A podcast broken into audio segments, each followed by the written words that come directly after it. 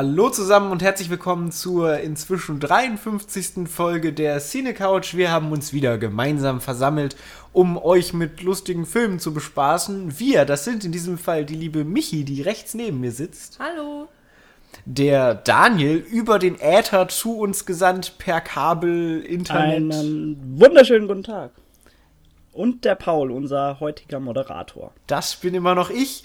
Ja, und wir haben uns jetzt, nachdem wir ein bisschen in die Vergangenheit äh, gereist sind in den letzten Folgen und ein bisschen gestöbert haben, was denn so die Historie der Filme uns zu bieten hat, sind wir wieder ins Kino gegangen und haben uns das aktuelle, ja, Blockbuster-Kino würde ich es jetzt mal nennen, angeschaut und sind dann natürlich auf einen Film gestoßen, um den man dieser Woche nicht drum herkommt, vor allen Dingen, wenn es ums Box-Office geht. Die Rede ist natürlich von Godzilla oder Godzilla oder Godzilla, wie auch immer man das betonen mag. Ja, wir waren alle im Kino, waren, wir waren aber nicht, waren wir im gleichen? Alle? Wir drei? waren sogar im Ja, gleichen wir Kino, waren sogar alle drei im gleichen Kino. Ähm, OV 2D, muss man dazu sagen. Diesen Film gibt es auch in 3D. Ähm, und bevor wir jetzt einfach einsteigen, würde ich direkt mal sagen, bei diesem Film gibt es einige Sachen, die in den Trailern geschickt ausgespart werden. Das heißt, idealerweise hat man den Film schon gesehen, wenn man sich diesen Podcast anhört, weil wir oder man ist wie Jan komplett gibt einen Fuck auf irgendwelche Spoiler. Ja, Spoiler-resistent. Und dann könnt ihr natürlich trotzdem hören. Aber wir würden eigentlich sagen, dass wir jetzt einfach am Anfang schon eine Spoilerwarnung rausschicken, dann fühlt sich keiner auf die Füße getreten da draußen. Genau. Insofern man bei dem Film überhaupt spoilern kann, das ist wahrscheinlich dann nochmal so die Genau, zweite das ist Sache. Voraussetzung.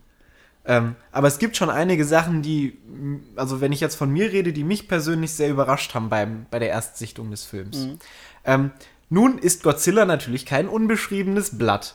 Die ein oder anderen haben sich jetzt natürlich gefragt, wie Godzilla, da gibt's wieder einen Film von? Ja, gibt es. Und das ist nicht der erste. Ich bin jetzt nicht so bewandt in der Historie von Godzilla, da schiebe ich jetzt mal den Ball geschickt an euch beide weiter. Erzählt uns doch mal etwas zu Godzilla. Ähm, ja, dann erzähle ich einfach mal ein bisschen was. Ähm, und zwar gibt es schon eine sehr, sehr lange äh, Godzilla-Tradition, die aus äh, Japan kommt. Der erste Godzilla stammt von 1954 und ähm, ist entstanden als ähm, ja, Resonanz zu den Atomanschlägen, also auch Hiroshima. Also, äh, weil, weil damals war es ja vor allen Dingen so, dass immer so gesellschaftliche Ängste und politische Themen einfach in den Filmen sehr subtil verarbeitet wurden. Bei Godzilla Genau, war das- es jetzt weniger subtil. Das zählt aber natürlich auch für das ganze, so das ganze Monster-Genre hier, Ja. dieses Creature-Feature. Also das arbeitet ja ganz, ganz oft mit diesen Ängsten einfach. Genau. Wenn man The Thing hat während dem Kalten Krieg zum Beispiel, wo dann das Unbekannte nebenan oder der Nachbar, der vielleicht eigentlich gar nicht so lieb ist, wie er scheint, sondern böse ist und sowas. Genau. Und Ja, Viele werden natürlich auch die Invasion of the Body Snatchers Filme kennen. Also es gibt äh, auf jeden Fall prominente Beispiele. Und Godzilla ist natürlich eins von diesen. Genau, also Godzilla ähm, entstand einfach sozusagen als Symbol für die ähm, Angst vor Atomenergie und Atomwaffen. Ähm, mittlerweile gibt es 28 japanische Filme, die ähm, ja, sich um Godzilla drehen und wo natürlich dann auch etliche ähm, andere Monster entstanden sind, die dann gegen Godzilla kämpfen oder mit Godzilla. Hat er nicht auch wie mal immer. gegen King Kong gekämpft? Ja, ja, auch zweimal, glaube ich sogar. Und gegen, gegen irgendeine Art von Frankenstein und ähm, T-Rex oder so. Nee, da bin ich mir gerade gar nicht sicher. Aber auf jeden Fall ähm, gibt es da ähm, eine ja, große Bandbreite von ähm, großartigen Monsterfilmen. Äh, das können wir schon mal sagen. Da kennen wir uns alle drei nicht so gut mit aus. Ich kenne tatsächlich ähm, sehr viele Ausschnitte, aber einen Film komplett habe ich jetzt, glaube ich, auch noch nicht gesehen. Viele Ausschnitte kenne ich auch. Und äh, dann gibt es natürlich auch noch Godzilla-Filme außerhalb äh, des japanischen Kinos. 1998 einen, Ach, ähm, den Godzilla von äh, Roland Emmerich, Ein Meilenstein der Kinogeschichte, möchte Mhm. ich sagen. In dem Godzilla eigentlich eher aussieht wie irgendein Dino. Und äh, in, äh, ich glaube, es ist New York oder so, oder Manhattan oder schieß tot, irgendwelche Eier legt und von Jean Reno gejagt wird. Ach stimmt, das war die letzte Einstellung, ne, wo man noch die nee, Eier nee, von die Eier äh, sind eigentlich ziemlich zentral, weil Ja. äh, irgendwie im ganzen Untergrund werden diese Eier gelegt und dann. Aber war es nicht so, dass sie alle zerstören und dann am Ende Ja. in der letzten Einstellung sieht man noch eins Das oder ist zwei? dieser klassische Cliffhanger auch in den Filmen, wo dann äh, verbreitet wird, dass na, wohl möglich ein zweiter Teil. Es gibt ja noch Eier, also ich glaube, da sieht man dann in der Kanalis Kanalisation tatsächlich noch so ein, zwei Ja, Eier. das, das kann gut sein. Ich bin sehr froh, dass es nie wirklich einen zweiten Teil gegeben hat. Ähm, damals fand ich ihn tatsächlich ganz gut. Ich weiß nicht, wie ich ihn heute wiederfinden würde. Ähm, ja, soweit ungefähr zur Historie. Was man noch sagen kann, ähm, die ganzen Rechte für Godzilla äh, gehören der Firma Toho. genau. Also wenn von den Original Japano-Godzillern geredet wird, wird auch immer von den Toho-Godzillern geredet. Das heißt, wenn wir hier von Zahlen sprechen, sprechen wir nur von den offiziellen Zahlen. Gibt da bestimmt auch noch ein paar Filme, die so Sharknado-Style sich eher im Untergrund Ja, be- Genau, also der, begeben. der Name Godzilla gehört zum Beispiel auch äh, Toho. Und ähm, ich weiß gar nicht genau, wie das jetzt mit dem amerikanischen Godzilla ist, äh, inwieweit die da miteinander kooperiert haben. Aber äh, was man auf jeden Fall sieht, dass ähm, der 2014 Godzilla von Gareth Edwards ähm, eben auf diesen japanischen Godzillern basiert. Also alleine schon vom Aussehen her und Mhm. äh, was die Story angeht, da können wir ja auch gleich nochmal drauf zu sprechen kommen, inwiefern ähm, sich Garrett Edwards da auf das ähm, japanische Original bezieht. wenn, ganz kurz, Paul, wenn du jetzt schon das Aussehen von Godzilla ansprichst, können wir jetzt, äh, jetzt schon mal reinwerfen, Ähm. dass viele Japaner ja auf die Barrikaden gegangen sind. ja. Wo, äh, äh, wolltest du dazu was sagen? oder? Ich, ich würde gerne einfach noch mal was vorschieben, weil wir jetzt noch bei dem alten Thema waren und wir noch bei den ganzen Historien waren. Äh, bevor wir jetzt auch wirklich über Godzilla an sich und über das Aussehen sprechen, wie sieht es denn Dann bei euch beim, beim Knowledge aus? Also, wie habt ihr, also Michi hat ja gerade schon gesagt, dass sie den, das andere amerikanische, also dass sie quasi alle amerikanischen Godzillas gesehen hat, die es gab. Die, die zwei, die es jetzt gibt, ja. Ähm, ich persönlich habe noch gar keinen Godzilla gesehen gehabt, bevor ich den jetzt, den aktuellen gesehen habe. War auch noch nicht so in der Materie drin. Hat mich auch nie so wirklich interessiert. Und ich habe auch recht wenig Ausschnitte gesehen. Wie sieht es denn bei dir aus, lieber Daniel? Also ich kenne auch keinen japanischen Godzilla-Film in voller Länge. Also ich kenne natürlich die, die berühmten Ausschnitte oder die, die äh, Making-of-Szenen, wenn du die äh, guten Herren siehst in ihren Gummianzügen, wie sie dann ein kleines Tokio niedertrampeln. Das kennt man natürlich, das äh, ist ja in die Historie eingegangen, aber äh, auch die amerikanischen, die habe ich alle gesehen. Also ich, ich würde den ersten von Roland Emmerich ja gerne ausblenden und sagen, es gibt nur einen äh, andersweitigen Godzilla-Film. Aber ich muss auch sagen, ich habe den als kleines Kind echt oft gesehen. Also ich gucke da so ein bisschen beschämt auf mein Vergangenheits-Ich, muss ich sagen. Also das ist so ein Film wie, sag ich mal, Independence Day, der dir als kleines Kind echt gefällt einfach. Den habe ich jedes Mal echt konsumiert, wenn er im, im, im, im Fernsehen lief. Also das war ganz, ganz toll. Heutzutage ist es natürlich ein bisschen schockierend. Also Ich fand mit 8 Jaja Binks auch noch lustig. ja, gell? Ja, ich kann mich tatsächlich an, an den äh, Roland Emmerich Godzilla ja nur vage erinnern. Ich habe ihn, glaube ich, zweimal gesehen oder so, aber das ist echt schon, also wirklich so lange her. Ähm, was du gerade angesprochen hattest, Daniel, das können wir ja auch nochmal erwähnen, dass äh, die amerikanischen Godzilla-Filme mit der Tradition brechen, dass Godzilla immer ein Mann im Kostüm ist. Also sowohl bei Emmerich als jetzt auch bei Edwards äh, ist der Godzilla eben am Computer entstanden. Sinnvollerweise. Ja. Ja. Ähm, Ich glaube, so einen großen Mann hätten die auch gar nicht gefunden. Gefällt natürlich vielen nicht, aber wir können ja auch nochmal näher darauf eingehen, ähm, was das für Vor- und Nachteile hat. Das kann ich nochmal einsetzen mit, äh, was den Leuten auch nicht gefällt, weil ich der fette Godzilla im neuen Film. Also ich kann mir richtig äh, gut vorstellen, wie die Japaner da aus dem Kino gestürmt sind und meinten, nee, nee, dieser Godzilla ist uns wirklich zu dick. Also Ich Grunde ein bisschen zitiere, lächerlich, oder? ich zitiere. Ungefähr so. Ungefähr im Wortlaut dürfte das stimmen, ja. ähm, falls ihr euch wundert, was Paul immer so schreit, dieses äh, Wort, äh, magst du es nochmal eben? Äh, Nein, nein, nein. Ungefähr. Äh, Moment, das da. Godzilla! Genau. Das ist nämlich äh, der japanische Name von Godzilla, geschrieben G-O-J-I-R-A. Also Gojira würde man es ungefähr deutsch aussprechen. Da wir alle kein Japanisch können, ähm, versucht Paul es immer rauszuschreien. Also ich gebe mir größte Mühe, wenn jetzt Japanisch-Kenner dabei sind, schreibt uns doch einfach mal die richtige Phonetik auf. Genau, also im, im jetzigen Godzilla-Film äh, wird es auch öfters mal genannt und man es ist einfach so schwer, äh, diese Phonetik richtig hinzukriegen. Deswegen lassen wir das vielleicht ab jetzt einfach. Ähm, Oh. Der Name besteht äh, aus den zwei japanischen Wörtern von äh, Gorilla und Wal, also Gurira und Kujira. Zusammen dann eben Kujira. Gojira. Ich kann das alles nicht Gorilla und Kujira oder so. ja, irgendwie so. Ähm, und ist dementsprechend eben ein Kunstwort, das extra für ähm, ja, den Film erfunden wurde und eben dadurch entstanden ist, so wie Godzilla eben aussieht. Also er wurde im Skript eben so ein bisschen als Mischform zwischen Godzilla, äh, Gorilla und Wal beschrieben. Ja. Und der Name Godzilla ist einfach nur, glaube ich, dadurch entstanden, dass ja niemand ver äh, Japanisch verstanden hat, richtig. Und ja, keine Ahnung. Und es klingt halt auch einfach äh, so, ne, hier bedrohlich. Also, Das du hast ja einfach God, was ja auch schon, ne, so Gott. Also weil es ja halt ein riesiges Ding ist und, und Zilla, weiß ich nicht, musste ich immer so an Echse oder so denken, ich weiß nicht. Aber es ist, es ist ja schon so, dass Godzilla aus Gojira entstanden ist, weil einfach niemand richtig ja, ja. gewusst hat, was das für ein Wort ist und wie man das schreiben soll. Und irgendwie wurde dann aus Gojira Godzilla. Aber ich finde, sie haben das schon ganz gut über, Ja. übertragen. Das stimmt.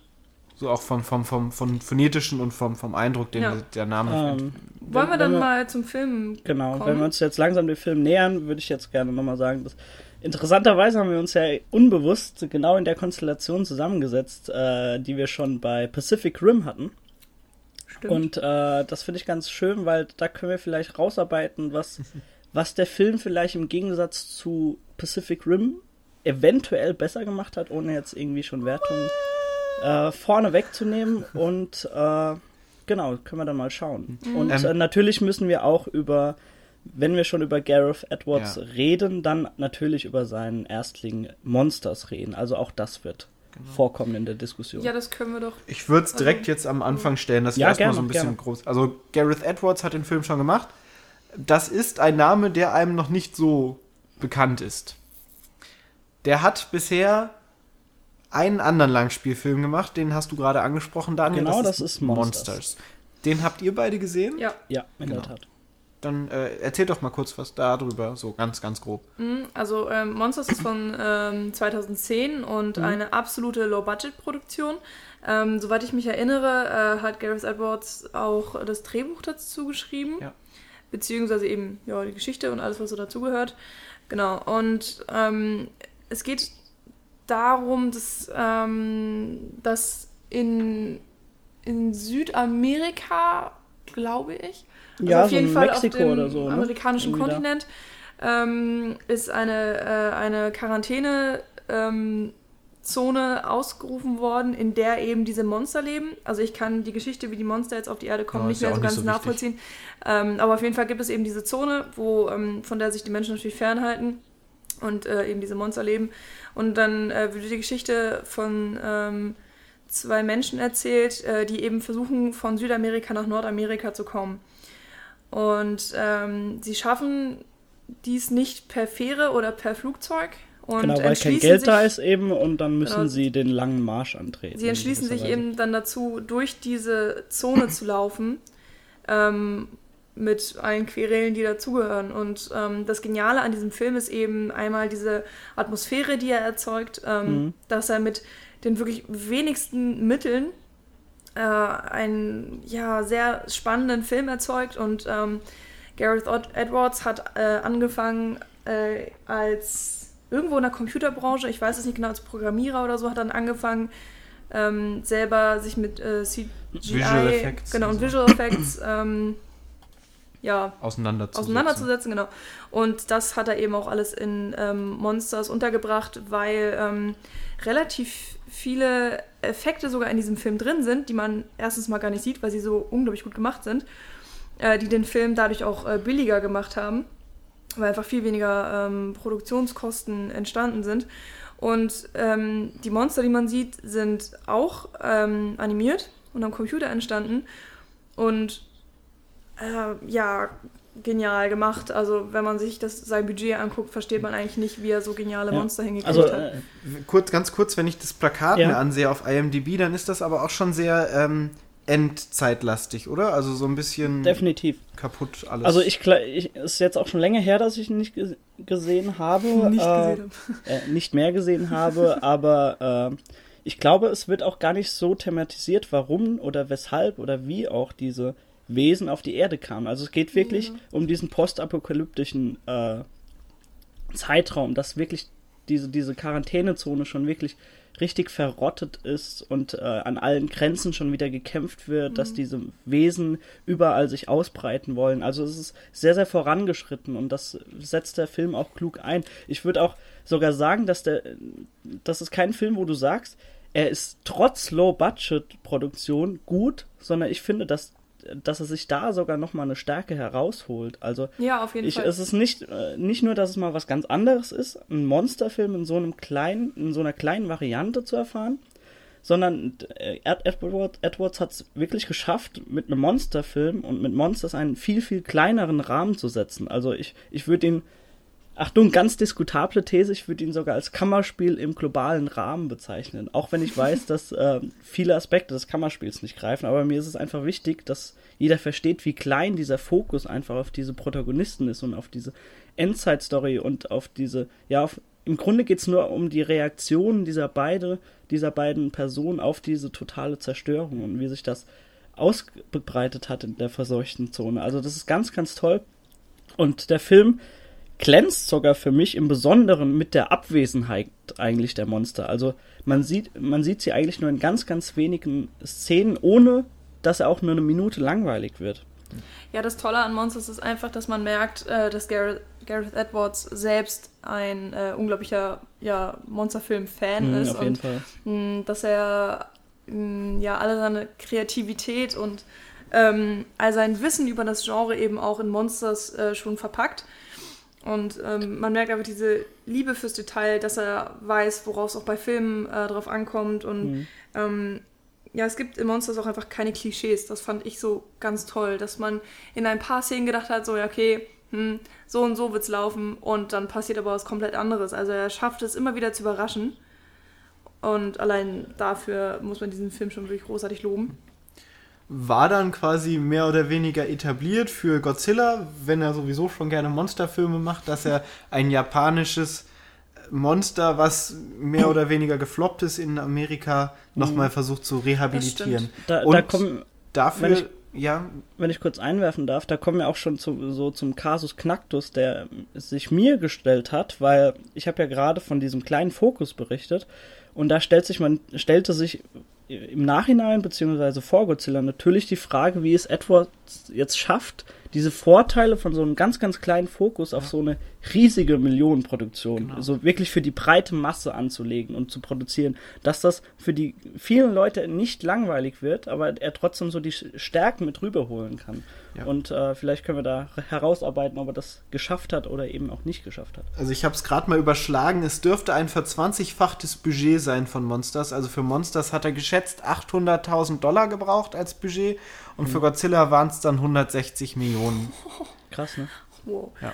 Ähm, Das ist, glaube ich, 800.000 mal 20 ist 160 Millionen. Hat er ja tatsächlich schon fast wieder eingespielt. Also weltweit hat Godzilla jetzt ein Gross von 136 Millionen. Irgendwie Wobei er in Art. ganz, ganz vielen Ländern auch noch nicht gestartet ist. Ja, Also aber allein in den USA hat er irgendwie 93 Millionen äh, an dem ersten Wochenende eingenommen. Was natürlich auch so ein bisschen ähm, ja, von dem 3D-Aufschlag herrührt, aber mein Gott, es ist trotzdem so eine unglaubliche Menge Geld. Ja, Ähm, was man noch sagen kann, dass, ähm, dass Gareth Edwards nicht unbedingt die erste Wahl war für den neuen Godzilla-Film, sondern tatsächlich auch äh, Guillermo del Toro ähm, in Betracht gezogen wurde, der sogar auch eigentlich zugesagt hätte, aber, ähm, aber dieses Due to Scheduling Conflicts konnte er dann nicht. Und wäre dann quasi auch wieder mehr so Pacific Rim 2 gewesen, wenn wir dann Mhm. drüber nachdenken. Weil Pacific Rim und Godzilla, wir werden nachher noch drauf eingehen, haben schon einige Parallelen, die die aufweisen. Ähm, Gareth Edwards war aber auch nicht alleine daran beschäftigt an dem Film. Und zwar hat er nicht die Story geschrieben, die wurde nämlich von Dave Callahan geschrieben. Und der ist auch kein unbeschriebenes Blatt. Den kennt man zum Beispiel aus Filmen wie Doom, der Film. Da hat er die Story geschrieben. Wow. Oder bei Expendables 1, 2, 3 und 4 wird er die Story schreiben. Gut, dass du mir das jetzt nach dem Film gesagt hast. ja. Nicht Ähm, davor. Da mag man sich vielleicht schon mal ausmalen, dass die Story vielleicht nicht die große Stärke des Films sein wird. Aber da werden wir bestimmt auch noch drauf eingehen. Ja, wobei er hat nicht immer auch was mit der Geschichte zu tun, sondern hier steht auch bei Expendables, dass äh, eben die Charaktere, die er bei Expendables 1 gesch- also erfunden hat, so ungefähr, dass die dann eben übernehmen, übernommen werden. Ja. Aber er ist zumindest immer recht äh, aktiv Mit gewesen dabei, mit. Also bei so. Doom, Ähm. der Film, hat er zum Beispiel das Screenplay und die Story geschrieben. Dann können wir doch direkt mal in Medias Res gehen, oder? Um welchen Punkt wollt ihr euch denn zu, als erstes kümmern? Habt ihr Vorschläge? Worum geht's in Godzilla? Genau, fangen wir nochmal so an. Story. Mag das jemand von euch kurz Michi, zusammenfassen? möchtest du das? Michi hat jetzt gerade Monsters zusammengefasst, da bin ich dafür, dass du jetzt Godzilla zusammenfasst. Okay, im Grunde genommen geht es wie immer um, äh, ja, wie soll man das sagen, um Kritik an der Politik, an der Wirtschaft, wie auch immer. Es, es geht darum, dass, äh, ja, ein, ein, was ist das am Anfang? Ist das ein, das ist kein Ei, oder? Hm, wovon redest Ach, s- nee, nee, nee, Moment. Wovon redest du jetzt? Meinst du das, was sie in der Mine finden? Genau, genau. Das Diese ist ein, ein, ein Doch, das sind Eier. Gerüst, oder? Und ein Para Also erstmal finden sie ein Skelett. Ein riesiges Skelett. Genau. Und darin finden sie ja kein Ei, sondern äh, Sekret, Parasiten. so Sachen, die dann da sind. Nee, da ist ja alles schon weg, oder? Ja, ja, der, der eine Parasit ist geschlüpft. Das ist dann das, was wir nachher sehen werden. Und äh, der eine ist äh, nicht ausgebrütet. Ach ja, genau. Genau, also die finden auf jeden Fall Rückstände von einem riesigen Monster, das getötet wurde. Also es fängt auch quasi mit so einem historischen Abriss an, wo diese ganzen Atomtests und so nochmal gezeigt werden. Ganz genau. ja. Und die werden in, im Zuge dieser ersten fünf Minuten nicht als Tests, sondern als Abwehraktion gegen eben eine riesige Monsterechse äh, gezeigt. Und die Monsterechse sieht man dann als Skelett. Ganz Folgen. genau. Und äh, im Grunde genommen geht es dann auch schon recht bald um Brian Cranston und Juliette Binoche, die beide in einem, ja, in einem Atomreaktor arbeiten. Ich weiß jetzt nicht, ich weiß jetzt nicht ganz genau, was ihre Berufe sind. Auf jeden Fall arbeiten sie dort. In Japan.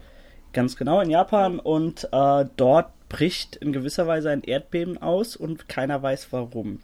Und äh, wir haben ja schon gesagt, wir spoilern heute. Ähm, in diesem Vorfall kommt leider Brian Cranstons Frau ums Leben und er setzt sich dann als Ziel, die nächsten Jahre und Jahrzehnte zu, zu, ja, zu recherchieren, woran das dann lag, weil er glaubt dem Ganzen nicht, dass das einfach nur ein Erdbeben war. Er glaubt, da lag mehr dahinter und dass die Regierung da et- irgendetwas vertuschen möchte. Und äh, so kommt eins zum anderen. Er findet heraus, dass da äh, mehr dahinter liegt und äh, merkt auch, dass in dieser Zone, die eigentlich als Quarantänezone galt und die verseucht ist, dass dort überhaupt gar keine äh, ja, Verseuchung statt oder, oder keine Verseuchung mehr herrscht und dass in diesem Atomreaktor schon längst wieder gearbeitet wird an irgendetwas. Dass die Regierung quasi die Gesellschaft da raushalten will. Ganz genau. Und äh, dann bricht das Ganze auch schon sich die Bahnen. Also, er zieht, äh, also äh, im, im Folgenden zieht er auch davor noch mit seinem Sohn mit hinein. Das ist nämlich Aaron Taylor Johnson, der ihn besuchen kommt, mit dem er dann eben diese... Ja, 15 Jahre später so Genau. ungefähr. Also, Ja, also- genau, ja. Also, ja, das hatte Daniel gerade, glaube ich, schon Ja. gesagt, dass es dann 15 Jahre später Ja, sind. okay. Also es, es fängt dann damit an, dass die beiden diese in dieses Area reingehen, um zu gucken, was da los ist. Äh, Aaron Taylor Johnson mehr widerwillig, weil sein Vater ihn mehr oder weniger dazu bringt. Genau. Und äh, jetzt stellt sich mir die Frage, sollen wir dann auch gleich so mit dem überraschenden Faktor ja. Ja, loslegen? klar. Ja, ja, klar. Mach halt. Ja. Und zwar kommen die beiden dahin und zufälligerweise bricht genau dann die Hölle los, wenn sie dort sind. Und es geht eben am Anfang nicht um Godzilla, sondern um ein andersartiges Wesen, ein, ein, wie sieht das Ganze aus? Wie eine, Ja. das ist keine Echse, das ist mehr So ein Ja, Flugsaurier. mit, insektenartig genau, auf jeden mit, Fall. mit Flügeln. Ja, das da in gewisser Weise schlüpft und äh, da stellt sich natürlich dann erstmal die Frage, was ist das denn? Und, Also das äh, Ei, das müssen wir noch dazu sagen, das Ei wurde dann von der Regierung quasi äh, ähm, mitgenommen und wurde dann unter Beobachtung gestellt. Und eben in dieser Forschungsstation, wo dieses Ei unter Beobachtung gestellt wird und untersucht wird, bricht dann dieses Wesen dann heraus. Ganz genau. Und äh, ja, wart, wart ihr überrascht, dass es nicht um Godzilla ging Hm, sehr. zu diesem Zeitpunkt? Also, ähm, ich muss dazu sagen, ich habe, äh, als ich gehört habe, es kommt ein neuer Godzilla, mir ausnahmslos den Teaser-Trailer angesehen, ähm, wo eben diese Fallschirmspringer vom Himmel kommen mit den roten ähm, Rauch. Äh, mit dem roten Rauch, genau. Und wo man dann den Rücken von Godzilla sieht und das war's. Ne, habe ich mir absolut nicht angesehen und angehört und ich habe versucht, jegliche Informationen ähm, nicht mitzubekommen. Von daher war ich tatsächlich überrascht, dass es noch äh, andere Monster in diesem Film geben wird. Mhm. Und äh, dass vor allen Dingen auch, ja, Godzilla von vornherein gar nicht so im Fokus steht. Also können wir nachher noch drüber reden, wie es Mhm. ist, aber dass dann auf einmal diese Mutos oder Mutos Genau, so ähm, wurden sie auf jeden Fall genannt, ja. äh, in den Vordergrund rücken erstmal, hat mich äh, doch schon ziemlich überrascht. Ja. Ähm, ich habe, also ich, zu den Trailern, ich stehe ja auf diese Trailer-Ästhetik von Godzilla. Das war bei Pacific Rim auch schon so, da habe ich mir jeden Trailer reinge, reingezogen, weil die einfach sehr geil geschnitten sind und für mich nochmal so ein eigenständiges Werk waren. Und deshalb hatte ich eigentlich schon alles gesehen und da ist es aber, oder zumindest sehr viel, und da ist es zumindest so gewesen, dass kein einziges Mal oder wenn dann auch nur ganz kurz am Rande, ganz, ganz klein wenig, diese andersartige ähm, Echsenart, dieses anderartige, ja, wie nennt man das? Ne, eine Echse ist Monster. Ich Ja. nenne es Monster. Dieses andere Monster dann da auch in dem Film vorkommt und deshalb dachte ich, hä, was ist da los? Ich habe ja auch keine Ahnung von der Historie. Mein erster Gedank Gedankengang war dann irgendwie so, was, äh, wenn das jetzt so verstrahlt wird, mutiert das dann jetzt zu Godzilla oder so? Und, und wie wird das Ding jetzt fett? Das ist doch jetzt gar nicht so Godzilla. Was ist da denn los? Und das sieht ja mehr aus wie so ein Skarabäus-ähnliches Ding. Das soll aussehen wie Godzilla. Ja, ich war, ich war echt sehr, sehr irritiert am Anfang. Mhm. Im, im Nachhinein haben wir jetzt auch rausgefunden, dass, das, äh, dass dieses Wesen auch inspiriert ist aus der Historie von, von Kaiju-Filmen. Also das ist einfach das japanische Mhm. Wort von Monsterfilm. Äh, und zwar von, von einem Wesen, das, das sie glaubt dort Mothra nennen. Und Ja. das auch in mehreren Filmen der häufige Gegner von Godzilla ist. Und äh, was man da schon anmerken kann, da in den Filmen geht dieses Wesen öfter als Sieger hervor. Okay. Also was ich noch weiß zu den Mutos, die jetzt im 2014er Godzilla auftauchen, die sind eben so eine Zusammenstellung aus verschiedenen Monstern. Also einmal natürlich äh, Mothra, was du jetzt erwähnt hattest. Dann noch ähm, Jurassic Park spielt anscheinend mit rein und Starship Troopers. Wer sich daran erinnert, da gibt es auch diese Insekten. insektenartigen Aliens, irgendwas. Ähm, ja, und dann äh, glaube ich ähm, Gareth Edwards eigenes Design natürlich auch noch, weil wenn man Monsters gesehen hat, ähm, äh, weiß ich nicht, man, man erkennt so ein bisschen die Eigenheiten, äh, die Gareth Edwards und seine Monster steckt. Das sind dann zum Beispiel, also für mich jedenfalls, ähm, diese Lich Lichterketten fast schon, die in den Monster, Monster So was drin sind. Elektronisches fast. Ähm, schon, ne? Ja, genau. Also einfach diese äh, Linien, die aus irgendwelchen unerfindlichen Gründen leuchten und äh, dadurch eben auch ähm, teilweise Emotionen ausgedrückt werden, teilweise äh, fügt es einfach nur was zu dem Look des Monsters hinzu. Und ähm, bei den Mutos, die wir jetzt hier im Film haben, sind es eben die Augen. Ja, beziehungsweise ähm, diese ganze Schädelpartie ist ja quasi. Ja, da, also am, am Schädel ist halt ein so ein langer Lichtstreifen, der aus dann wiederum verschiedenen Lichtpunkten besteht. Die sind relativ, glaube, es ist nur rot, Es bin ist mir gar nicht rot, sicher. ja. Genau, und äh, ansonsten ist der Mutu eigentlich ja ziemlich Schwarz. schwarz. Genau, und ähm, bei Monsters, dem Film, hat man diese krakenähnlichen Monster, die auch zu, zu, äh, zu schweben scheinen. Und die Tentakel von diesen Kraken ähm, leuchten sehr ähnlich. Mhm, genau.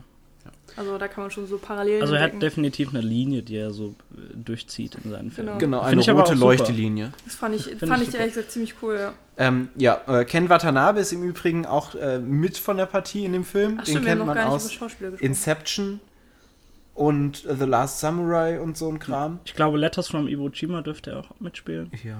Auf jeden Fall ist der, er quasi der Wissenschaftler, der diese ganze Forschungsstation, die da dieses Area überwacht, äh, anleitet. Und er muss dann mit seiner gesamten Einheit und mit Aaron Taylor Johnson sowie Brian Cranston fliehen von dieser Forschungsstation, Mhm.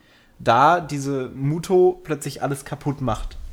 Ja, dazu muss man vielleicht noch kurz sagen, also der, der Film, äh, es ist jetzt nicht so von wegen, oh, wir haben ein Ei, wir gucken uns das mal an, sondern die haben tatsächlich ja schon versucht, ähm, eine Station drumherum zu bauen. Dass so zum Beispiel, sie haben damit gerechnet, dass da irgendwann mal irgendwas rauskommt ähm, und haben so eine Art ähm, Stahlnetz oben drüber gespannt, ähm, dass sie ausfahren können, damit sozusagen das Monster nicht fliehen kann.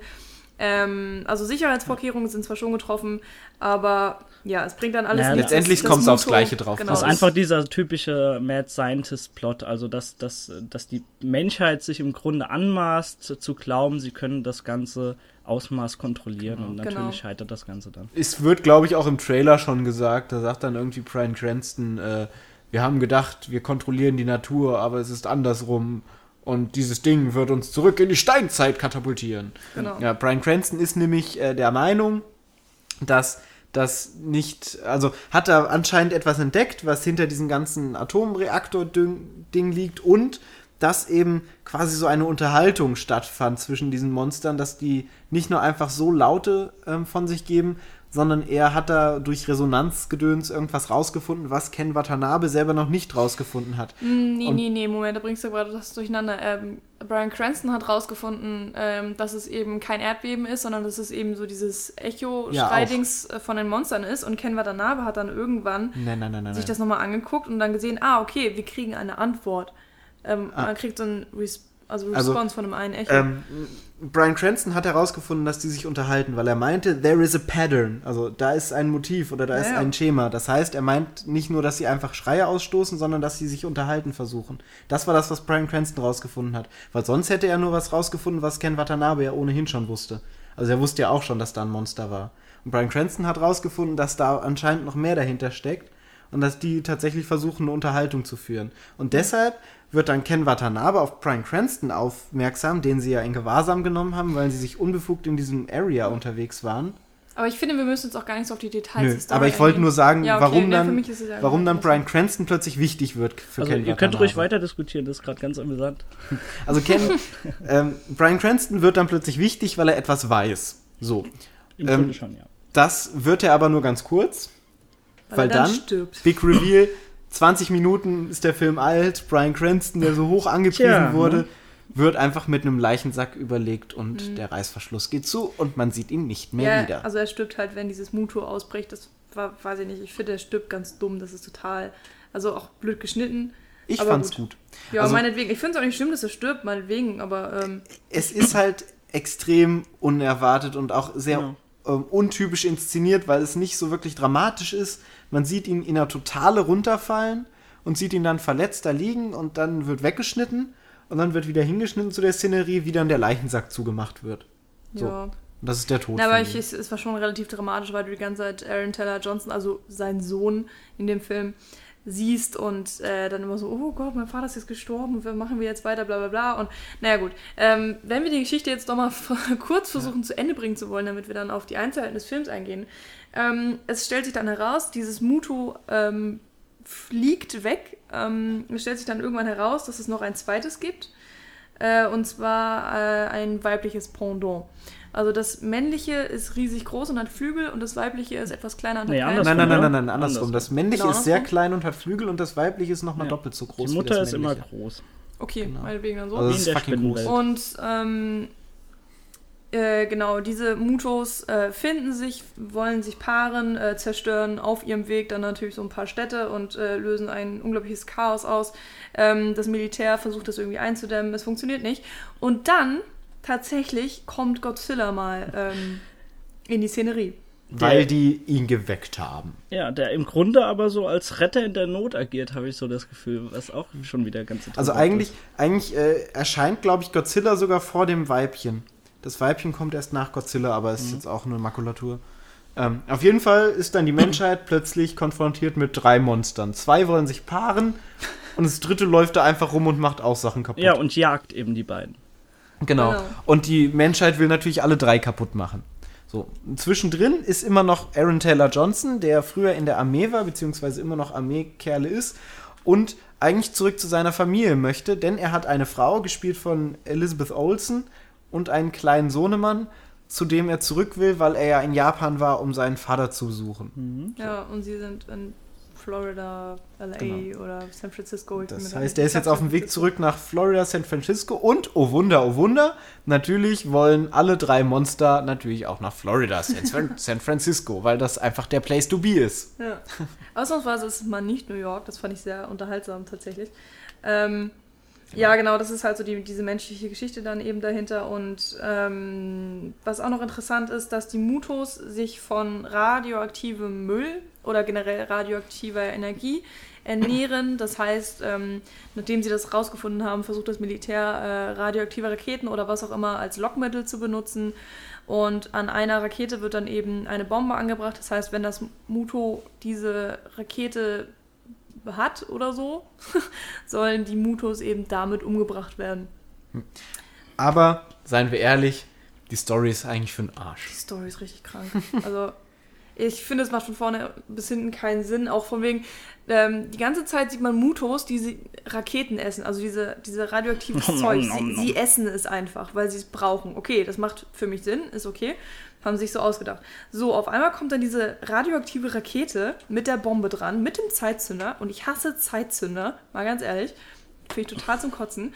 Ähm, und ausgerechnet diese Rakete wird nicht gegessen sondern das Muto kommt auf die Idee, oh, das kann ich ja behalten für meine Kinder, packe ich das doch mal genau da, wo ich meine Eier hingepflanzt habe.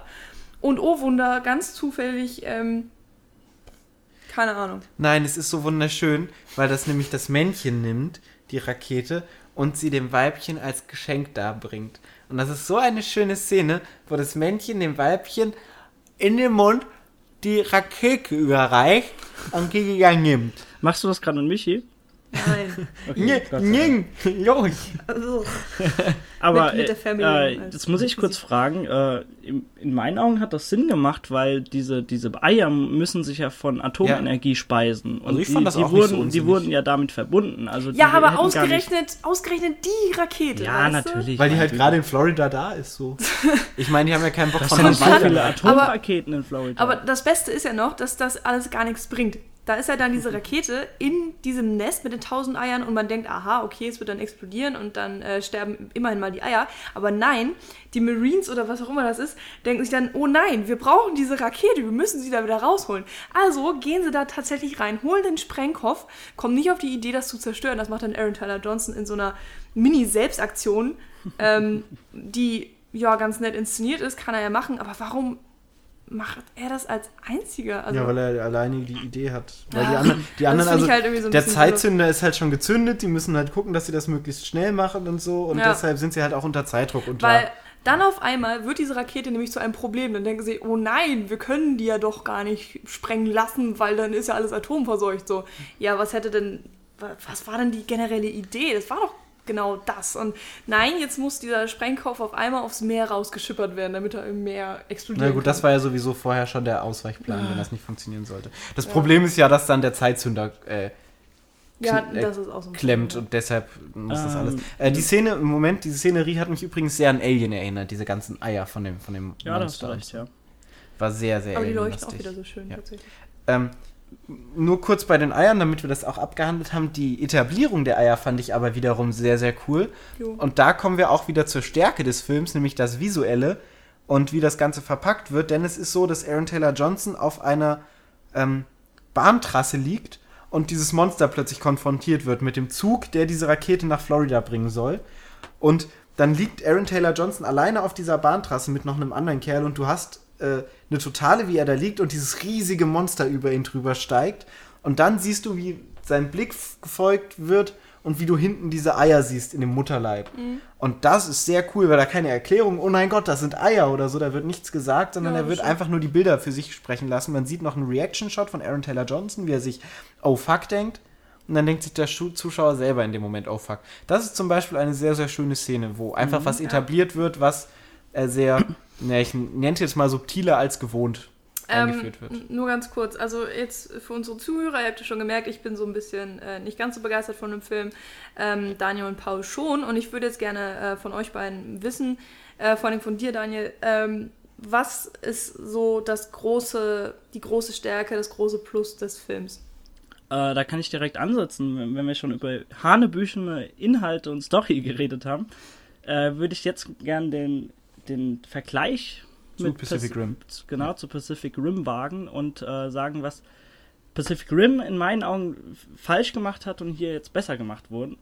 Weil dort gab es tatsächlich diese hanebüchene Story, die mir so an den Haaren herbeigezogen wurde und äh, total, also ich habe das schon mehrmals intern mit euch äh, aus tot diskutiert quasi schon äh, mit dieser Koppelung von den Gehirnen und dass, äh, dass sie sich dann trotzdem fragen, oh, wie geht's dir und sonst was, also, obwohl sie das eigentlich alles ja, spüren und fühlen müssten und äh, das könnte man jetzt ewig noch weiterführen. Auf jeden Fall war das bei mir eine völlig an den Haaren herbeigezogene Story und ich finde, da, hier herrscht einfach eine in Anführungszeichen Story oder wird eine in Anführungszeichen Story Platz gemacht, die im Grunde überhaupt für mich gar nicht wichtig war und deswegen habe ich mich da auch gar nicht gestört. Also ich finde, der Film schafft es ganz gut, Godzilla und diese Mutos als Protagonisten von dem Film hoch zu stilisieren. Und das funktioniert für mich eigentlich ganz gut. Ich finde, der Film, also ich, ich mag einfach diese, diese einzelnen Set-Pieces in den Regionen, wo viele Leute, was ich mir gut vorstellen kann, wo viele Leute einfach dann aus dem Film gekommen sind und gesagt haben, oh, Godzilla sieht man dann mal eine Sekunde wieder und dann dann dieses Muto und dann wieder 10 Minuten nur Verwüstung. Das ist für mich genau die Stärke des Filmes. Hm. Äh, ja, willst du dazu was sagen? Äh, ja, Verwüstung. Der, das Ding hat mich zeitweise total an The Last of Us erinnert von äh, dem PlayStation-Spiel. Weiß nicht, wer es. Von euch hat das noch keiner gespielt, oder? Also, ich habe zugeguckt.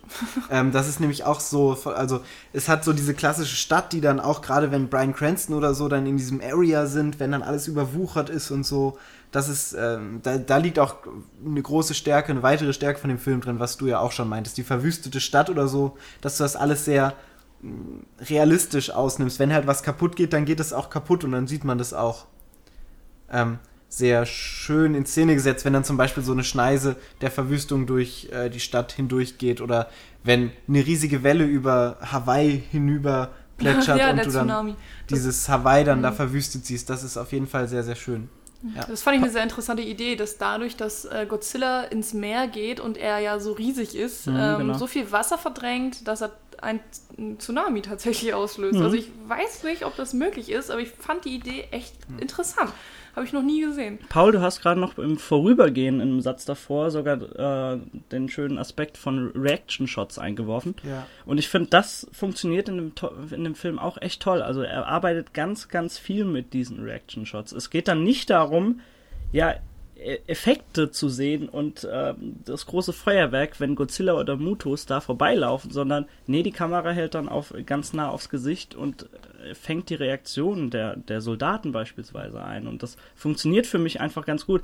Dieses Muto zieht dann einfach vorbei und in der Szene danach siehst du einfach diese Schneise der Verwüstung, die das hinterlässt. Und das, das, das ist einfach das, was Monsters schon, also der Film Monsters, genau. für mich ganz, ganz wunderbar gemacht hat und das hat er in diesem Sinne. Natürlich hat das nicht so ganz äh, geklappt mit diesem kleinen Fokus. Du kannst einfach nicht für so ein Massenpublikum das einfach darüber projizieren. Aber so im kleinen Rahmen hat das für mich schon funktioniert. Also ich habe die Stärken in gewisser Weise schon gesehen, ansatzweise. Ähm, zusammen mit dann noch ganz, ganz gezielt eingesetzten Totalaufnahmen oder Naheinstellungen von den mhm, Monstern, mhm, genau. wo du nur Teilaufnahmen siehst oder mal das Monster so im Ganzen.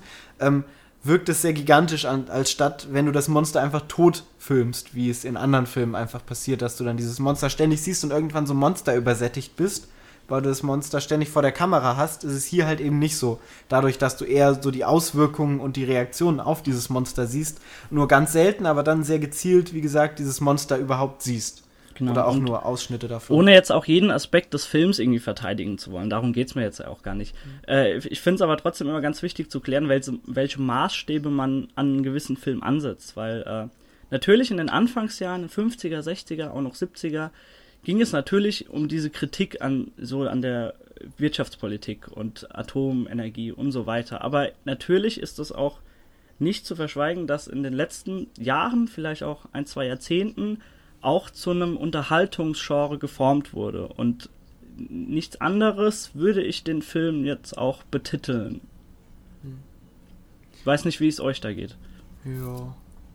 Ähm, also du meinst, dass das wirklich nur ein Unterhaltungsfilm ist? Oder Im wie? Grunde ja. ja. Würde ich, Ähm, würde ich nicht so sehen. Okay. Also ich finde es ich find's ein bisschen schwierig. Einerseits ähm, gebe ich dir recht in dem, was der Film will. Andererseits ähm, finde ich, hat er versucht, ähm, relativ schlau auch zu sein und ein, ein annähernd ähm, intelligenter Monsterfilm, falls man das irgendwie so nennen kann. Für mich hat es eben nicht funktioniert. Das ist so mein Kritikpunkt an der Sache.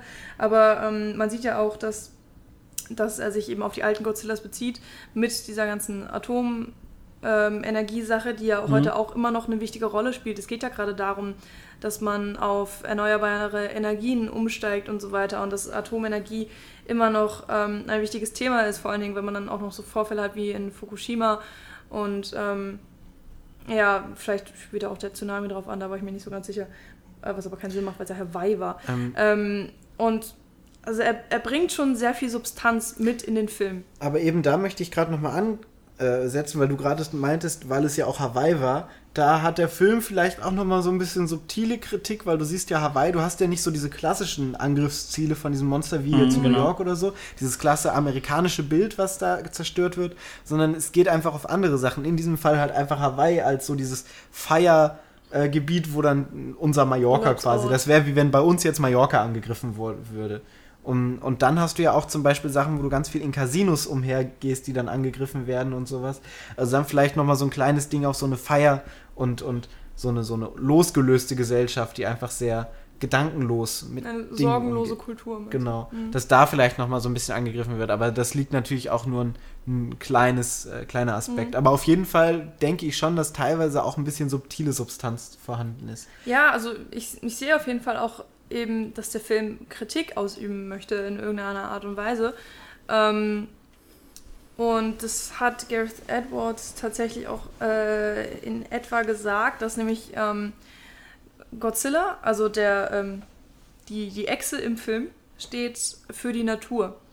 Äh, und äh, man sieht ja auch, dass Godzilla gegen die Mutos kämpft, ähm, was dann sozusagen Ah, was war das denn? Von wegen, dass, ähm, dass Godzilla der, der Held unserer. Zeit ist und äh, dass die Natur immer gewinnen wird, Genau. was für ihn der Subtext des, Movie, äh, des Films ist. Ich habe ein Zitat auf Englisch, was ich von IMDb habe. Ich weiß nicht, ob ich. Ich lese es einfach mal vor. also es ist wirklich vom Regisseur. Uh, Godzilla is definitely a representation of the wrath of nature. The theme is a man versus nature, and Godzilla is certainly the nature side of it. You can't win that fight. Nature is always going to win, and that's what the subtext of our movie is about. He's a punishment we deserve.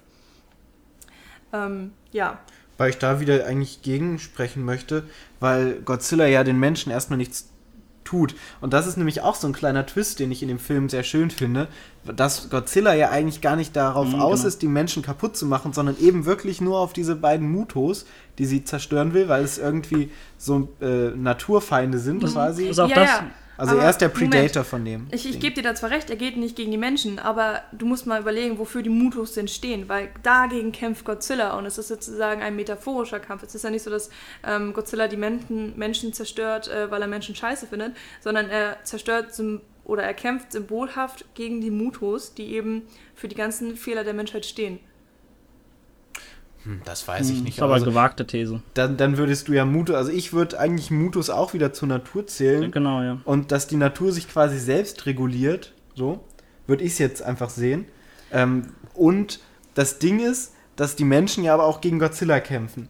Und das ist quasi, also sie sehen ja den falschen Feind. Und Ken Watanabe meint ja dann auch irgendwann, nein, hört auf, Godzilla anzugreifen, weil der ist doch, den, den brauchen wir doch, um diese Mutus zu töten.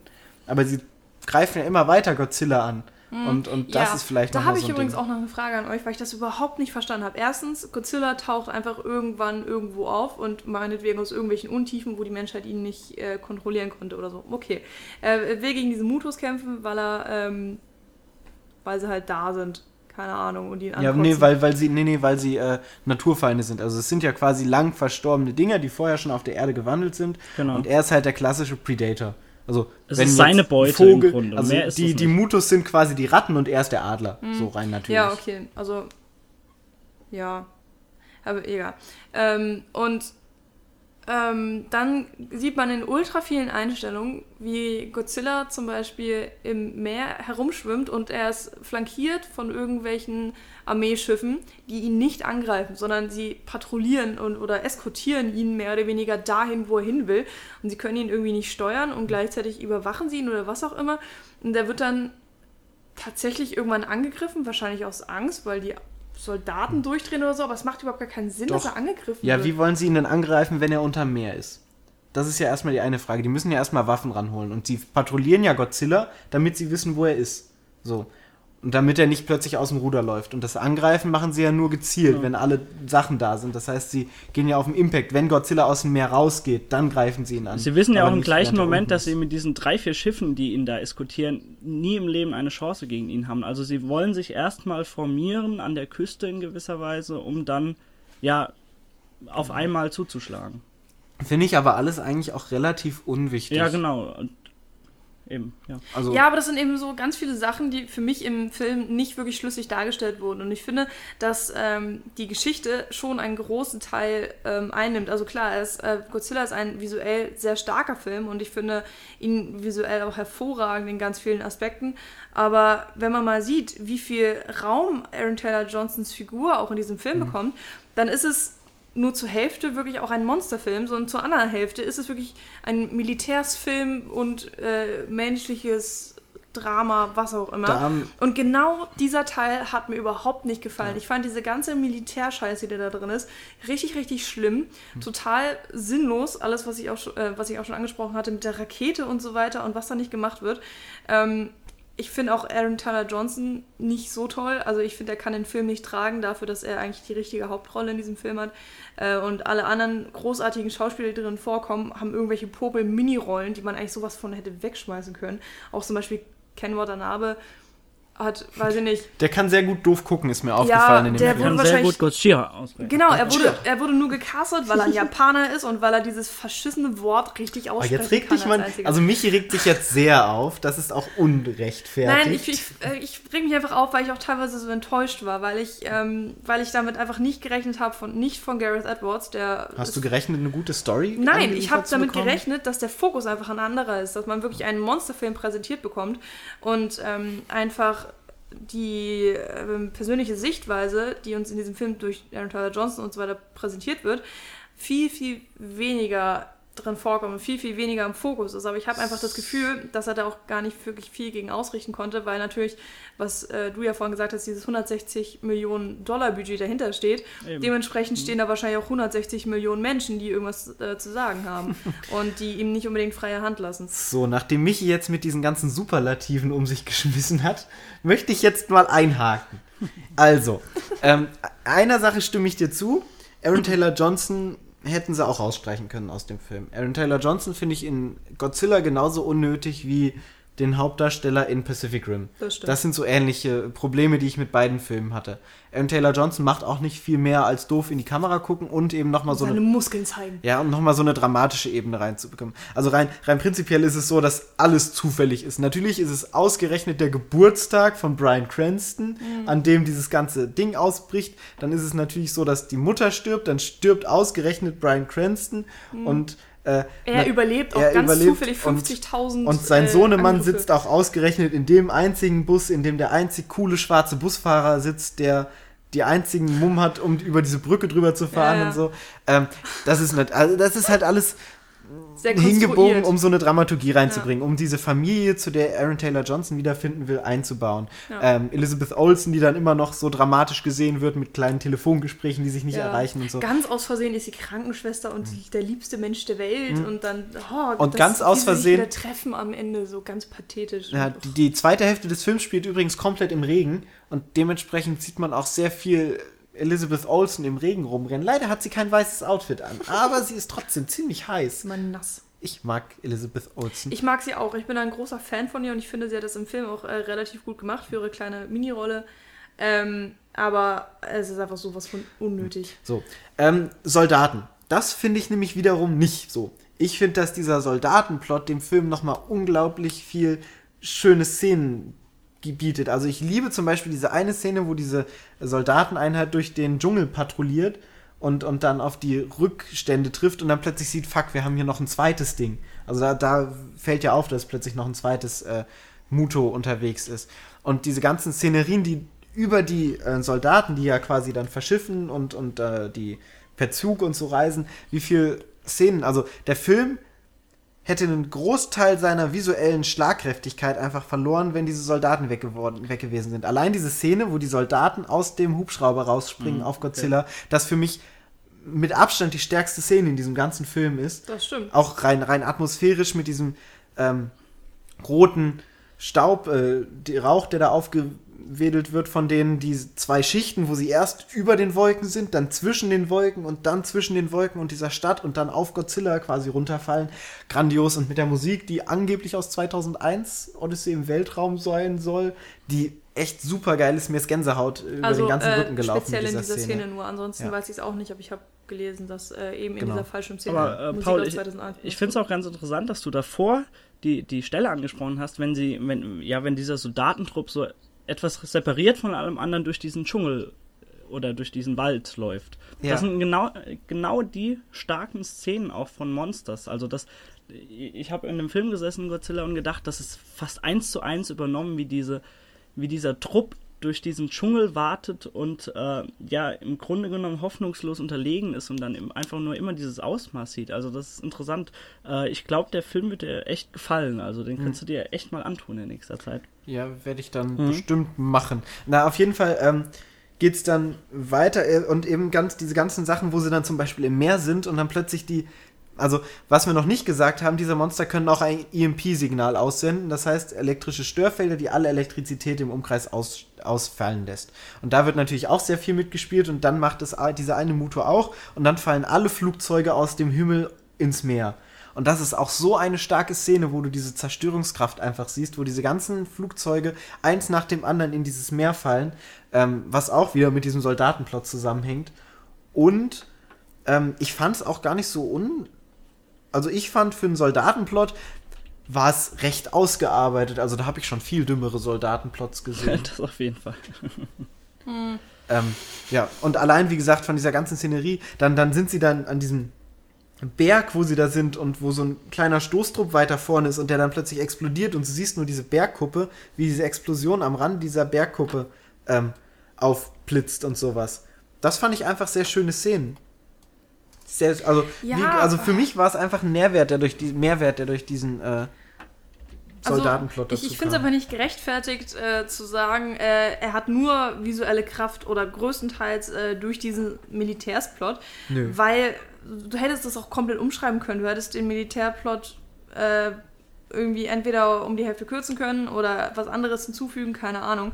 Ich finde, du hättest den Aaron Taylor genauso- Johnson-Plot einfach weglassen können. Ja, aber der hängt doch mit diesem Militärplot fast komplett zusammen. Ja, also du hättest ihn natürlich mit reinbringen können und irgendwie so eine Identifikationsfigur schaffen, meinetwegen. Aber dann, ähm, und dann wird es am Ende ja noch sehr übertrieben. Dann ist Aaron Taylor Johnson ja quasi so am Ende dieser Kerl, der dann alles rettet, dann, der dann die Eier zerstört, Ja. der dann ähm, auf dieses Schiff geht und dann umfällt und man so ein Bonding zwischen Aaron Taylor Johnson und Godzilla hat, wo Godzilla ihm lange in die Augen guckt. Dann fällt Aaron Taylor Johnson um, die Kamera ist auch verkantet zur Seite und dann fällt Godzilla simultan zu ihm um, nachdem Godzilla, wir können es ja sagen, am Ende beide Mutos getötet hat. Durch eine grandiose Kampfszene. Mein, mein 13-jähriges Ich ist auf und abgehüpft. Dann fängt plötzlich Godzilla an, blau zu leuchten und nimmt diesen fucking Muto mit dem Kiefer, reißt ihn auf und speit Feuer in den Kopf von dem Ähm, fucking Muto rein. das- Wie geil das ist das denn? Habe ich tatsächlich nochmal recherchiert, weil ich nicht genau wusste, was das denn ist. Ähm, Feuer. Was er da, nein, eben nicht. Es ist ein Atomic Blast. Ähm, den gab es nämlich tatsächlich schon äh, früher in Godzilla-Filmen, in den japanischen. Äh, und ist sozusagen wirklich einfach nur übernommen worden von Gareth Edwards.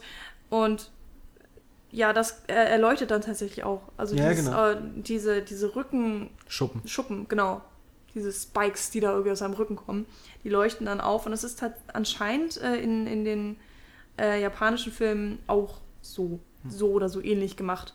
Und das war schon eine echt Hammer-Szene. Also ich muss auch sagen, immer wenn die Monster miteinander kämpfen oder wenn äh, wirklich sie ihre großen Auftritte haben, ähm, hat der Film irgendwie äh, ja 10 Punkte verdient. Muss ich, also da habe ich auch extrem gefeiert, genauso wie ich bei Pacific Rim in diesen ganzen total kranken Kamp Kampfszenen mega gefeiert habe.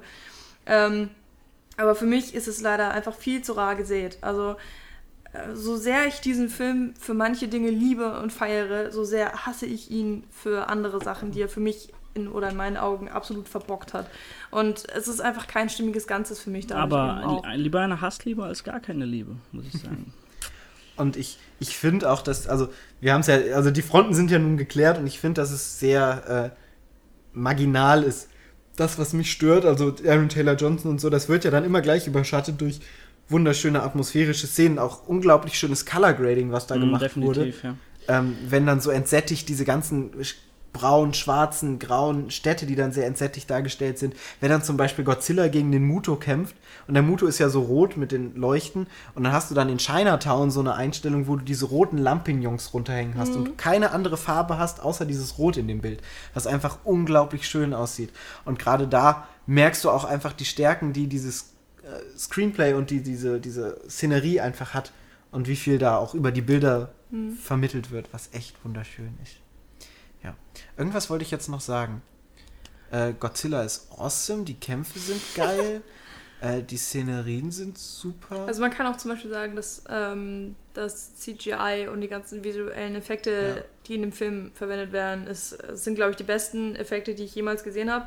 Also vor allen Dingen auch ähm, der animierte Godzilla und animierten Mutos sind einfach der Hammer. Also ich glaube, es gibt derzeit nichts Besseres gerade in Filmen. Ähm, was man, glaube ich, auch so ein bisschen vielleicht am Budget ausmachen kann. Also man merkt einfach, dass die da ganz tolle Computertechnik hat, eben auch benutzt haben müssen. Äh, Transitions, mir ist es wieder eingefallen. So diese ganzen Kamerafahrten fand ich auch sehr schön. Also nicht nur die Kamera, äh, die Bilder in der Kamera selber, sondern die Kamerafahrten an sich waren immer sehr, sehr schön in Szene gesetzt. Du hast auch sehr viele Transitions, wo dann von einer Szene zur anderen übergeblendet wird oder wo, wo der Schauplatz gewechselt wird. Wenn du zum Beispiel diese Welle hast, die auf Hawaii mhm. zukommt, mhm. hast du so einen Hund, den du da angeleint siehst. Und dann in, den folgenden, in der folgenden Minute folgst du diesem Hund, wie er wegrennt und wie er diese ganzen Menschen. Und dann rennt der Hund zu den Menschen und dann bist du wieder durch den Hund bei den Menschen gelandet. Ähm, auch sehr schön ist diese eine Szene, wo Godzilla dann zum ersten Mal in die Stadt reinkommt und diese Soldaten sich in der Stadt schon positioniert haben und dann alle diese Leuchtraketen nach oben schießen mhm. und du der Kamera diesen Leuchtraketen folgst. Und diese Leuchtraketen, das sieht man auch im Trailer, dann auf diesen einen Stummelfuß von, von Godzilla fallen und du dann das erste Mal Godzilla siehst in dieser Menschenmasse und dann er, erkennen die ganzen Menschen das und das folgst du halt, wie gesagt, mit der Kamera folgst du quasi in diesem Erkenntnisvorgang mhm. der Menschen. Und dadurch, dass sehr viel mit Handkamera gedreht wird, erweckt es auch so ein bisschen Mockumentary-Style, also so ein bisschen Found-Footage-Inszenierung, was irgendwie so einen Realismusgrad nochmal sehr hoch hält. Und im Allgemeinen finde ich diese Zerstörung und dieses ganze was Godzilla quasi, was dieses ganze Monster-Ding mit sich zieht, sehr realistisch dargestellt. Also es ist nicht so überstilisiert, finde ich. Ja, das stimmt. Es wäre so, also ich habe mir mehrmals gedacht, es wäre so, wenn ein Monster in die Stadt reingehen würde, würde es genau so aussehen. Mhm. Und das fand ich auch ähm, sehr, sehr zugutehaltend. Daniel, möchtest du nicht noch aussprechen? Ich hätte ansonsten ähm, eine kleine Sache, die ich noch gerne ansprechen würde. Und ich habe noch also eine keine, Theorie. keine Kritik. Ach stimmt, Pauls äh, grandiose Theorie, die er uns schon äh, letzte Woche nicht präsentieren wollte, aber er teasert uns die ganze Zeit. Ähm, aber die kommt gleich. Ja, aber in An Anbetracht der Tatsache, dass wir jetzt fast schon wieder bei einer Stunde sind, ich habe jetzt nicht die genaue Uhr, wann wir angefangen haben, aber äh, willst du die jetzt nicht voranschieben, bevor wir jetzt irgendwie zu einer Meinung kommen oder zum Fazit? Äh, Paul? Also. Ja, na gut, können wir so machen. Ich möchte euch äh, eine Frage stellen. Habt ihr Brian Cranston und Godzilla zusammen im Bild gesehen. Oh Gott. Oh Gott, nein. Äh, wann stirbt, nicht ernsthaft. wann stirbt Brian Cranston? Nach 20 Minuten. Wann kommt Godzilla zum ersten Mal? Nach ich möchte diese Stunde Diskussion ungefähr. hier beenden, weil Moment, ich weiß, worauf Moment. hinaus möchte. Warum, warum schauen sich Aaron Taylor Johnson und Godzilla so innig und verständnisvoll in die Augen? Woher kommt der Bond zwischen beiden? Warum leuchtet Godzilla blau und Brian Cranston macht blaues Meth. Ja, ja. Warum, frage ich euch. Die Antwort liegt vor uns. Okay, Godzilla und die Figur so von Brian Cranston. Moment, Godzilla und die Figur von Brian Cranston sind ein und dieselbe Person. so, ich möchte nur eine Sache dazu sagen. Und zwar hast du vorhin sogar selbst schon gesagt, dass es äh, die ersten Szenen im Film zeigen, wie die ganze Welt Godzilla schon bekämpft hat und sie es nie geschafft haben, sodass er dann irgendwann untergetaucht ist. Ja. Ja. Untergetaucht.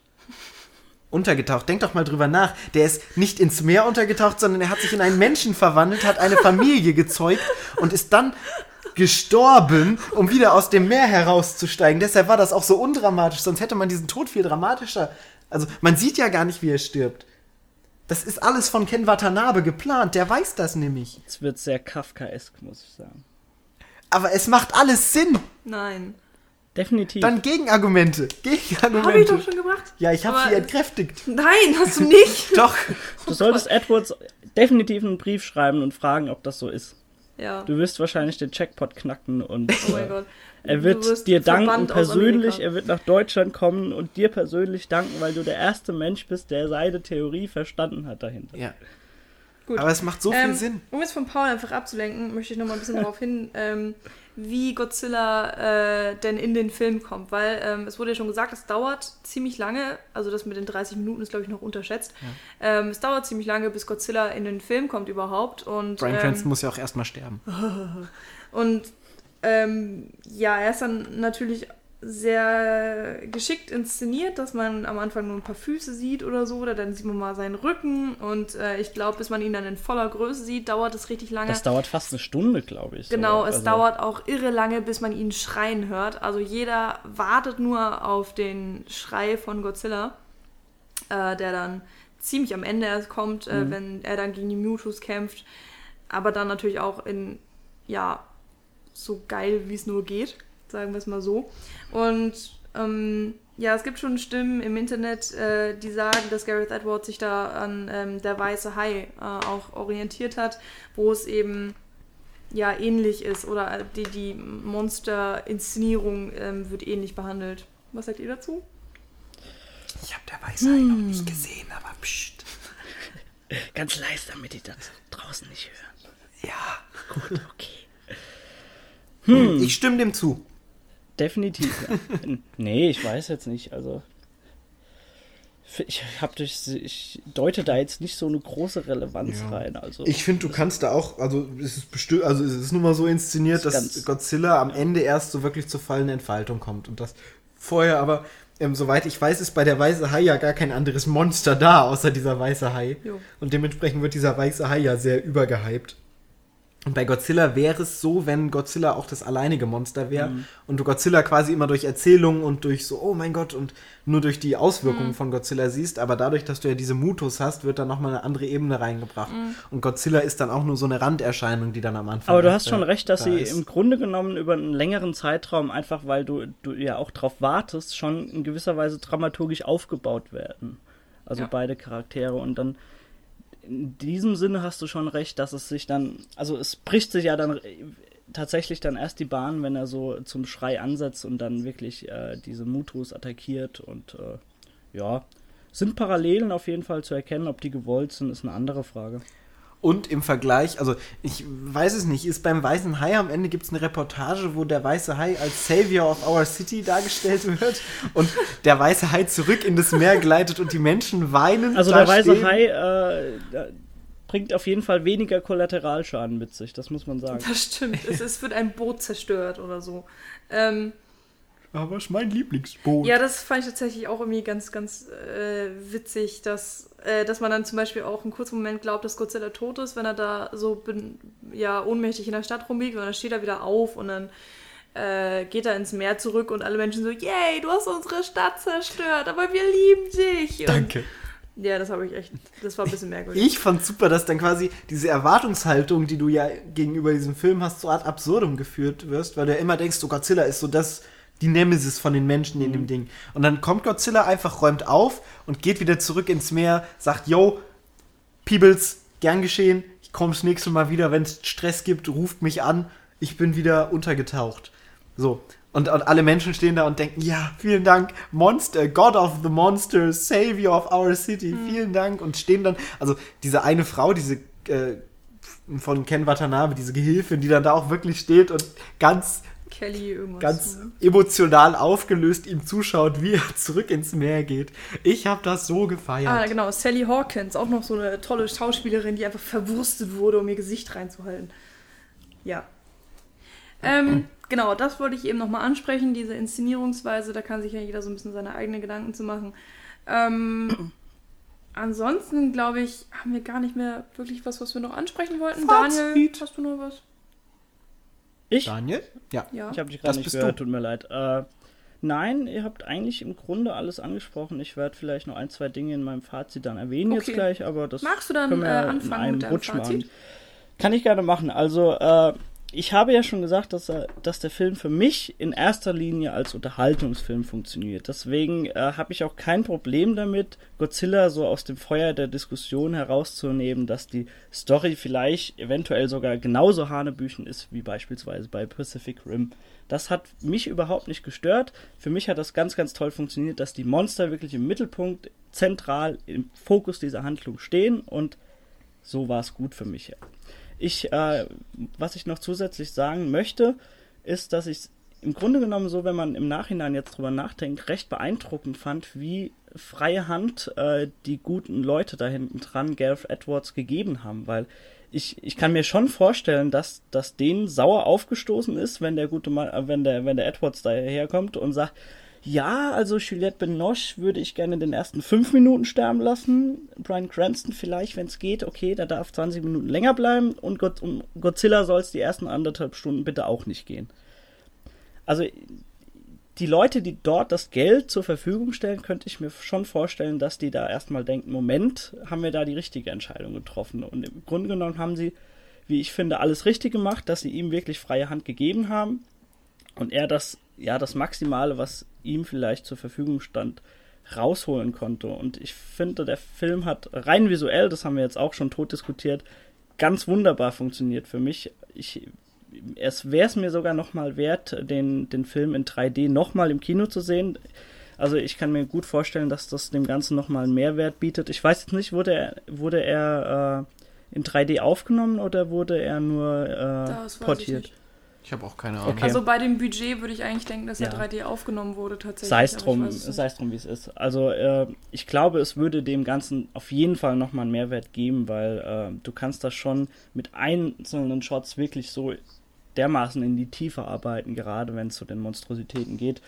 Äh, mal schauen, ob ich das tue. Vielleicht warte ich auch, bis der Film rauskommt. Mich hat er umgehauen im Kino. Es ist Blockbuster-Kino nach wie vor, aber ich fand ihn ganz, ganz toll. Ich, ich setze da keine Arthouse-Kriterien an und äh, deswegen hat er wunderbar funktioniert und ich war sehr froh, dass ich reingegangen bin.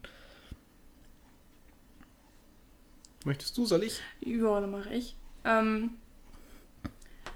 so alles in allem ist Godzilla schon eigentlich ein Film, den man sich eigentlich wirklich mal angucken sollte. Ähm, vor allen Dingen, weil er auch ähm, er ist nicht unbedingt bahnbrechend, aber er macht eben sehr viel neu. Es ist einfach ein Godzilla unserer Generation. So mit den Mitteln, die heute möglich sind, ähm, nutzt er wirklich sein volles Potenzial aus. Ich finde auch Gareth Edwards ist ein Regisseur, auf den man wirklich mal achten sollte. Und ich bin schon gespannt, äh, was dann so als nächstes kommt. Muss auch nicht unbedingt ein äh, Monsterfilm sein. Kann aber Kann ja gerne. auch mal. Ja, aber vielleicht geht es ja weiter in die Science-Fiction-Richtung. Ja, auf Mal jeden Fall. gucken. Also ich, ich, ich würde mich auf jeden Fall freuen, wenn er so, so einen roten Faden einfach beibehalten würde, wie es äh, in, in Grundzügen Neil Blomkamp auch macht, auch wenn äh, einige jetzt seinen neuesten Film kri- kritisiert haben. Naja, gut. Aber ich würde mich auf jeden Fall freuen, wenn er bei seinem Genre vielleicht bleiben würde. Auf jeden Fall. Und ich rechne es wirklich dem Film groß an, dass er ähm, sich wieder so ein bisschen auf die Wurzeln zurückbesonnen hat, also Mhm. des japanischen Godzilla, ähm, was da alles inhaltlich und visuell mit drin steckt. Ähm, was du eben angesprochen hattest, dass er sich eben diese gewissen äh, Konventionsbrüche traut, äh, finde ich auch wirklich toll und äh, die Besetzung ist natürlich der Hammer.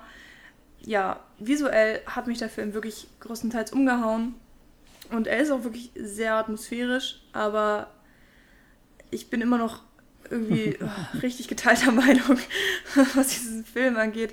Für mich ist es einfach kein schönes Ganzes, sondern irgendwie die Hälfte liebe ich und die andere Hälfte hasse ich. Und ich äh, hoffe, dass ich ihn mir bald nochmal angucken kann, weil ich jetzt sozusagen weiß, was mich erwartet. Und ich habe zwar mich auch auf, ähm, wie sagt man denn, auf, auf Unterhaltungskino eingestellt, also auch in so eine Art von Pacific Rim. Hm. Aber aus irgendwelchen Gründen hat es hier halt nicht für mich funktioniert. Also würdest du Also sagen, in Pacific Rim hat es sogar besser funktioniert als in diesem Film? Ja, bei Pacific Rim, das ist halt wirklich so ein Film, äh, so Kopf ausschalten und Spaß haben. Okay, Und das mhm. hat bei Godzilla hier bei mir nicht funktioniert. Und ich kann auch nicht mal genau sagen, woran es lag. Und deswegen, glaube ich, würde ich den Film auch gerne nochmal gucken wollen, Mhm. einfach. Um, um zu gucken, ob es äh, sich vielleicht in der Zweitsichtung ein bisschen ändert, ob mir dann Tyler Johnson egal ist. Und ob ich vielleicht dann auch diesen ganzen Militärplot äh, entweder besser verstehe oder besser ausblenden Vielleicht kann. hätte es besser gewirkt, wenn er in, in Superheldenuniform da rumgegangen wäre. Und mit lockigen Haaren, genau. bitteschön. Kurze Haare stehen dem Kerl einfach nicht.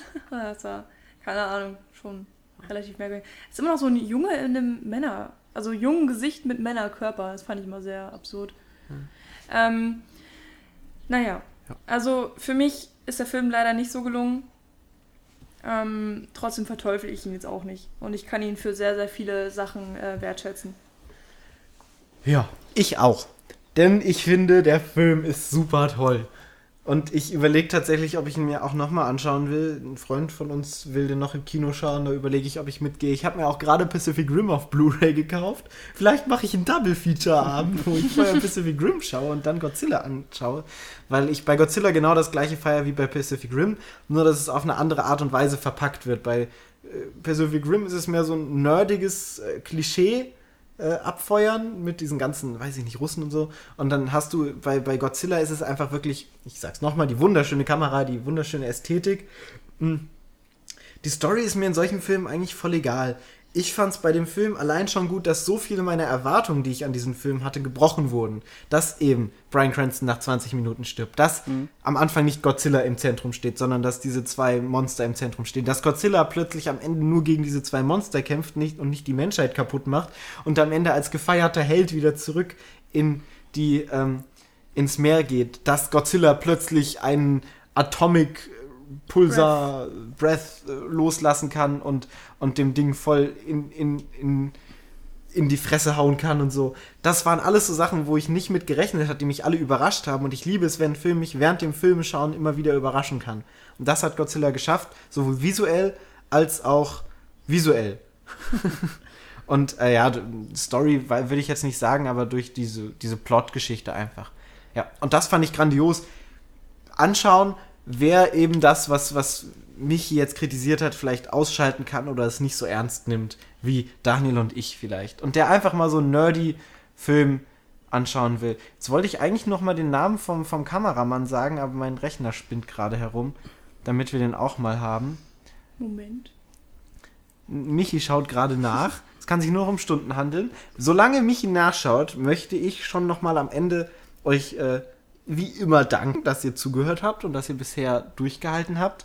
Wenn ihr Anregungen, Kommentare habt, wenn ihr meint, ja, Michi hat vollkommen recht, Paul und Daniel haben keine Ahnung von guten Filmen. Arthouse ist das Einzige, was zählt. Ich sag ja gar nicht, dass ich unbedingt Arthouse Aus der Nummer kommst du nicht mehr raus, Michi. Ich gehe mir jetzt Jim Jarmusch-Filme anschauen. Der schreibt uns das bitte als Kommentar. Wer wiederum sagt, ja, Pacific Rim, geil, Godzilla, geil. Ich habe wieder Bock auf Transformers 4. der schreibt das bitte auch in die Kommentare. Ähm, der Kameramann ist im Übrigen Seamus McGarvey gewesen, nur damit wir den mal nennen. Oder Siemens, wie auch immer. Ja, Seamus, glaube ich. Für Äh, Seamus. hat, auch, hat auch den wunderbaren Film Atonement oder Upbeat äh, Kamera geführt. Ist, ja, ist der Kameramann von Avengers tatsächlich. Naja, gut.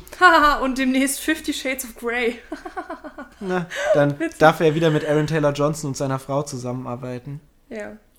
Nun, wie auch immer. Ihr könnt euch wie, uns, wie gesagt, Kommentare schicken. Ihr könnt uns auf iTunes anhören, wenn ihr das nicht tut. Wenn ihr uns über iTunes hört, könnt ihr uns über cinecouch.net erreichen.